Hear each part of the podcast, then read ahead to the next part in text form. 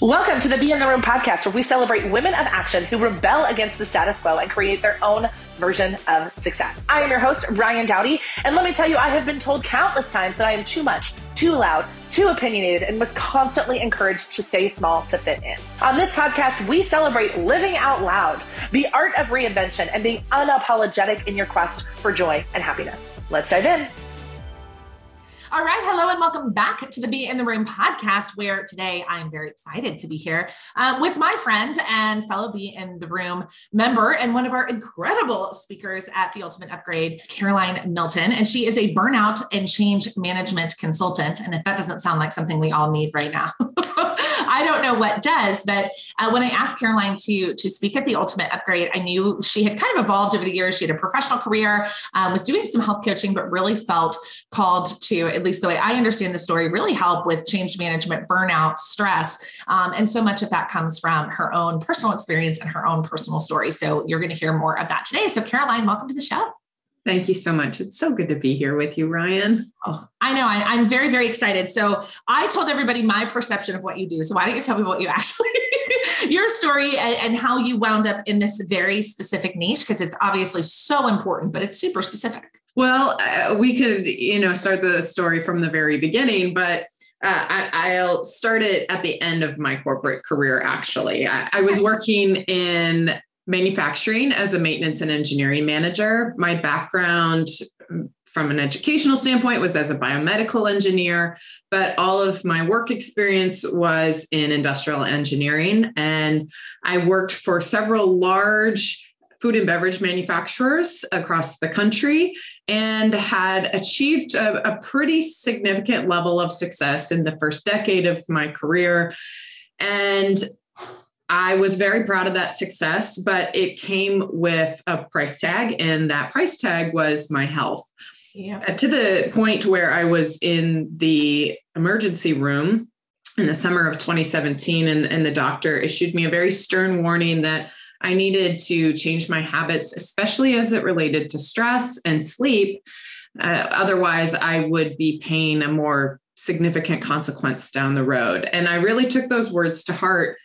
I wasn't very happy in, in that job at the time. And so I set out on a plan to, to leave that job and take some time to really understood from a health standpoint why had my body failed me I felt like such a failure. And this is something I hear with so many women that I work with is that they feel like a failure, that somehow they weren't equipped to be superhumans right that that common trope for for working moms especially that i don't know how she does it all she must be a superwoman and right. uh, and when we fail to be that we feel like such a failure so i dug into health. And as you said, I, I, got my health coach certification.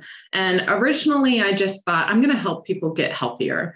And the more that I really sat with this, the more I realized it isn't just about teaching people what macronutrients are and how to squeeze in 20 minutes of exercise into their day. Those things are important, but it's really about the giving yourself permission to be human and recognizing that no human can just push through stress and not address it.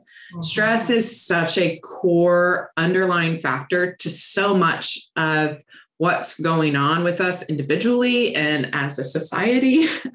and I myself had no stress management awareness or knowledge you know, I was really just checking the very standard boxes of regular exercise and, and not realizing the things that were contributing to stress and how to truly deal with stress. Mm-hmm. So the more I got into stress, the more I realized I can't talk about stress without addressing burnout. Right. And as I was learning more and more about the experience of burnout, I realized how much diversity and inclusion folds into that and change management folds into that and so you know i'm a strong believer that i should uh, show up in the room in the role that i'm meant to and that's why I, I pursued change management because for those who are listening you can't see my face or my skin tone um, but i am caucasian and so I, I don't I don't represent the need for an organization to understand diversity and, and inclusion as much as uh, some of my peers might. So that's where I landed. And now I help organizations retain their talent through really shifting their culture to one that uh, that is preventative when it comes to burnout and that has a healthy relationship with stress. I love your story and I feel it's so important. So, for the person who's listening to this right now, and again, you said a lot of things and we could spend a lot of time, a lot of time here, and, and you will, I know in your, your talk at the Ultimate Upgrade, and those of you that will get to be there and meet Caroline in person, what I love about her is how passionate you are about what you do and how important it is for you to live in your truth, which I think is really powerful. But when someone's like, okay, cool, I get it. Like stress management is important, but my life is stressful. I'm a mom, I'm running a business, or I'm, you know, I have a high demand career, or I have a spouse who travels and I'm, you know, constantly the one at home managing the things.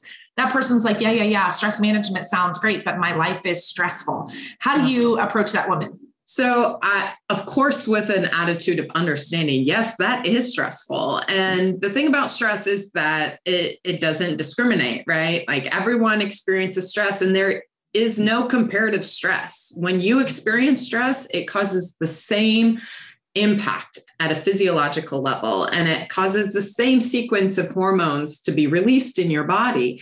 And so it's easy for us to say oh well I, i'm not dealing with this so i can't claim to be stressed out. Uh, but the truth is that stress happens and the same thing happens when you experience stress. The problem is that most of us think about stress management as stressor management so we think about how do we eliminate the things that are causing us stress? Right. And for that woman who says, My life is so stressful. So stop telling me to take bubble baths, right? Stop telling me right. to go on date night twice a week. My life is so stressful. Right. Where we start is every day you need to close your stress cycle. Every day you need to address the fact that your your body has gone through this process of releasing adrenaline and noradrenaline and cortisol. And in order to complete that stress cycle, it needs to release dopamine and serotonin. And so every day, in a small way, you can complete your stress cycle. Right. So the three three main pillars of my business are dealing with the stressors, dealing with the stress, and ensuring that your nervous system is fluctuating nicely, modulating back and forth between its two different branches. That's really how you build your resilience is through those three things. So what I'm hearing you say is that like you're well aware that like removing all the stressful things in our life is probably not an option, yeah. but it's instead equipping people with tools to manage those things so they're not constantly living in that heightened hormonal state, that heightened, you know, the way I've heard it described is, you know, like total disconnection from like your nervous system and those types of things. So you try to give people, and one of the things that you had said one day, um, somebody had asked a question in our Slack channel with me in the Room, asking about, I forget what the question was, but your answer was that you close the stress loops every day. What does yeah. that mean? So every day I ensure that I have found some way in a healthy manner, right? Healthy meaning as few negative consequences as possible to release my dopamine and serotonin. We do that through laughter, we do that through affection, we do that through creative expression, physical exercise, we do that through positive social interaction. We even do that through crying, right? I watched This Is Us, and at the time of the recording, it, we have not gotten to the season finale, but I always cry, right? And then I always feel better after that show. It's like right. a weird mixture of um, sadness, but also relief because crying does release serotonin and dopamine, but yet we think, oh, I can't cry, right? I, I can't show that emotion. So every day I try to make sure that I'm doing something to complete that stress cycle. And if I get to the end of the day and I haven't done it, I'm like, honey, we're cuddling for the next 10 minutes in bed because uh, that affection can be a simple way of closing the stress cycle at the end of the day. Uh, Awesome. Well, thank you for sharing that because I think it, everyone was like, What is that? What do you mean? Tell me more about that. How do I do that? Like, everyone was like, That's not anything we've heard before, right? Like, mm-hmm. again, so many people tell us to take a bubble bath or go on a date. And what you're saying is like, go for a walk, cuddle with your spouse, laugh with your kids, play a game, watch a TV show, have a good cry, right? Like, it doesn't have to be these really big things. And I think that that is one of the things. And I know, Caroline, it's why you're a member of Be in the Room. And one of the reasons why Be in the Room is so important to me is because I think we are striving for this balance in life that doesn't actually exist. And some days it's just implementing the tools that we can to survive and understanding that, you know, everything is a season. At least that's kind of the way I look at things. It's like, hey, this is a season. I have small kids. I know you have a little one, right? Mm-hmm. Like this is a season and the stressors will look different when my children are seven and nine than they do at three and five. And they'll look different at 15 and 17. God help us, you know? So it's like, you know, managing those seasons instead of beating ourselves up because we can't make time for the luxurious bubble bath, or we don't have yeah. a babysitter to do date night, or it's not in your budget to do date night every week, right? So thank you very much for sharing that. So then how does this impact an organization? So we've talked about the personal piece, which is obviously what we're going to hear more from you in the ultimate upgrade. Uh, you're going to give us some personal tools as individuals. But for those of us that are either leading teams or leading organizations, how does how does this conversation relate to the workplace? This is my soapbox because because we're so fixated on productivity, right? I understand we live in a capitalist society. Productivity is very important, right. but productivity is the measure of output versus input. And when we're only focusing on the input as being headcount and not uh, what the head is having to contribute to that, then we're losing focus of something that's very important. In that, science is showing inadequate sleep leads to more errors. It leads to higher uh, loss of product due to mistakes, higher rates of injury in the workplace, which then translates to workers' comp. Indirect medical expenses are much higher with higher rates of stress in the workplace, higher rates of burnout. It costs money to staff your team overtime because people are out sick. Right. There are so many direct and indirect costs. One of the biggest ones replacing staff that leaves right? We we're in this great resignation the great reshuffle and and people are changing jobs that's really expensive to an organization. Yep. And so when we talk about creating this culture that has a healthy relationship with stress, then we're really being intentional about how we interrupt stress throughout the day, throughout the workday, how we ensure that we're giving our employees opportunities to rest, to replenish themselves and bring their best selves back to work the next day. There are two major types of stress. There's acute stress, which is time domain of under two hours, and then there's chronic stress, time domain greater than two hours. And there is proof that in that time domain under two hours, stress causes neuron growth. So your brain is getting stronger, right? And your memory is getting stronger. And once that stress leaks past the two hour point, then we start to lose memory. Then we start to experience higher inflammation in the body, more distraction, loss of focus.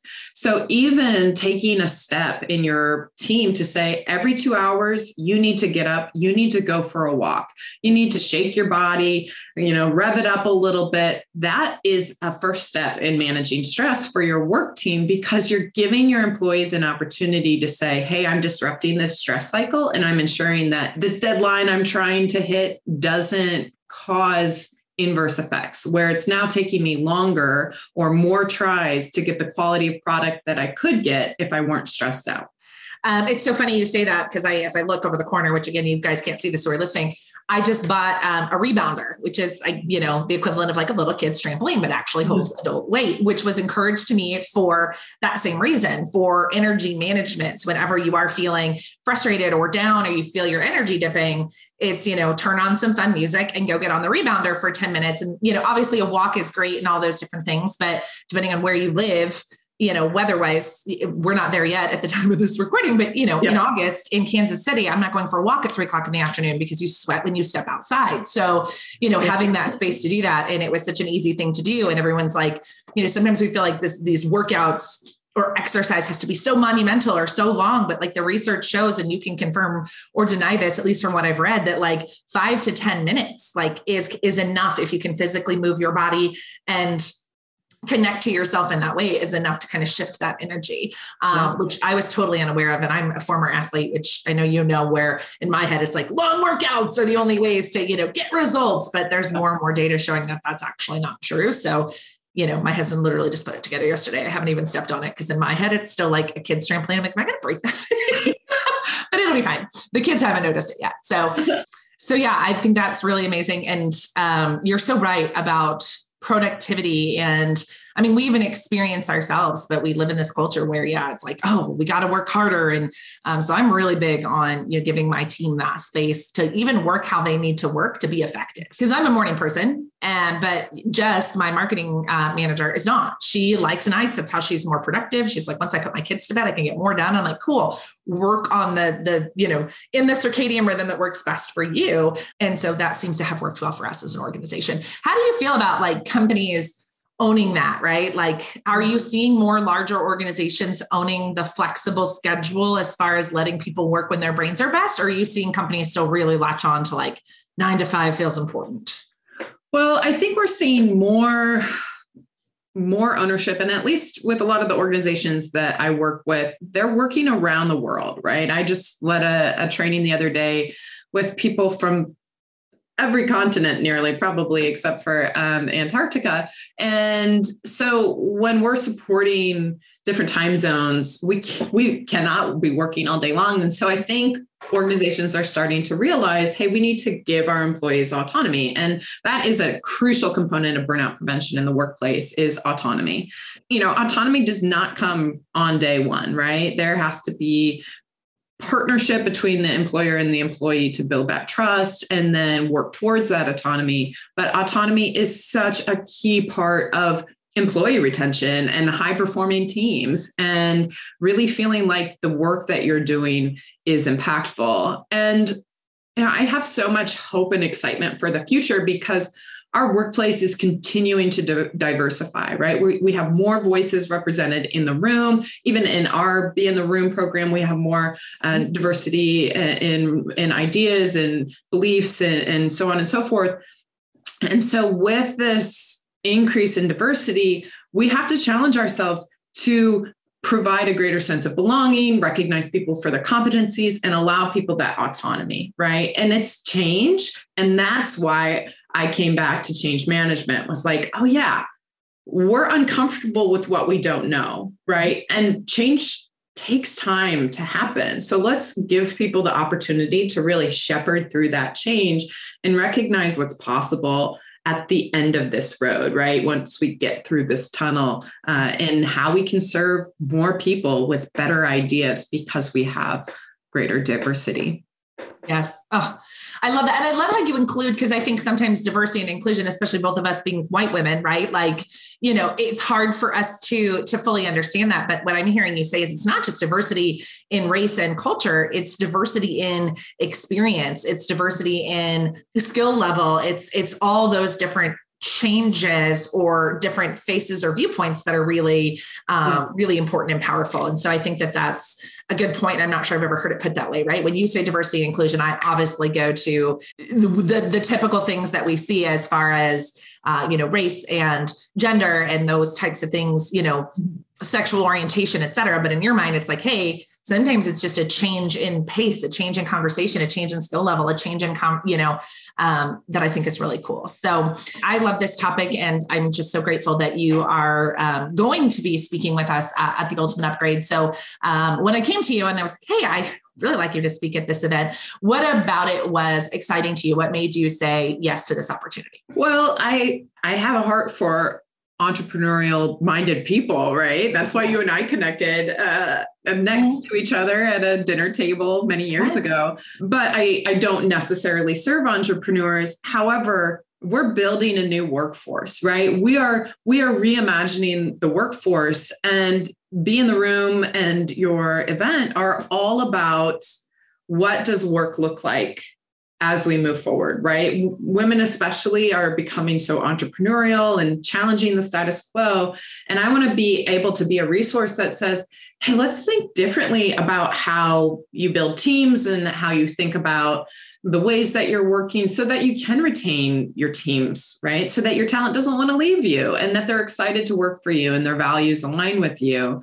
And just to truly ensure that women continue to be at the table or in the room. Mm-hmm. I was so convicted in my business when I learned that 50% of women in engineering leave their field by 12, the 12 year mark of their career. That was astounding to me because we're already so underrepresented in engineering and then we're leaving, right? And I was like, what can I do to ensure that 30 years from now, when I'm ready to retire, that the room is full of female faces and and yes. beliefs you know that that whole uh, diversity and inclusion piece coming back but just ensuring that that we have that representation as we move forward that's that's so important that's the pinnacle of what i do Awesome. I love that. And it's it's such a huge part of why, again, I asked you to be at this event because I do feel like your viewpoint is different, right? A lot of people um, in our ecosystem are very entrepreneurial, which I know you are as well, obviously, but you see things with a different lens. And I think that's really powerful for us as leaders, eh, for all the reasons you just described to say, like, hey, I was a female in manufacturing and engineering. Like I have actually sat in the seats um, that we are trying to change. And to me, that's so inspirational for so many reasons. So everyone's going to get to meet you that is is coming to and hear from you. Um, it's coming to the ultimate upgrade. But for people who either want to get to know you a little bit better beforehand, or unfortunately aren't able to join us, where can they hang out with you online? Please connect with me on LinkedIn. We'll have uh, the, the, ability for you to do that. But mm-hmm. I am active on LinkedIn. That's where I share a lot of my content, and I go live weekly there to talk about these very things. How do we manage stress individually and organizationally for the future of work?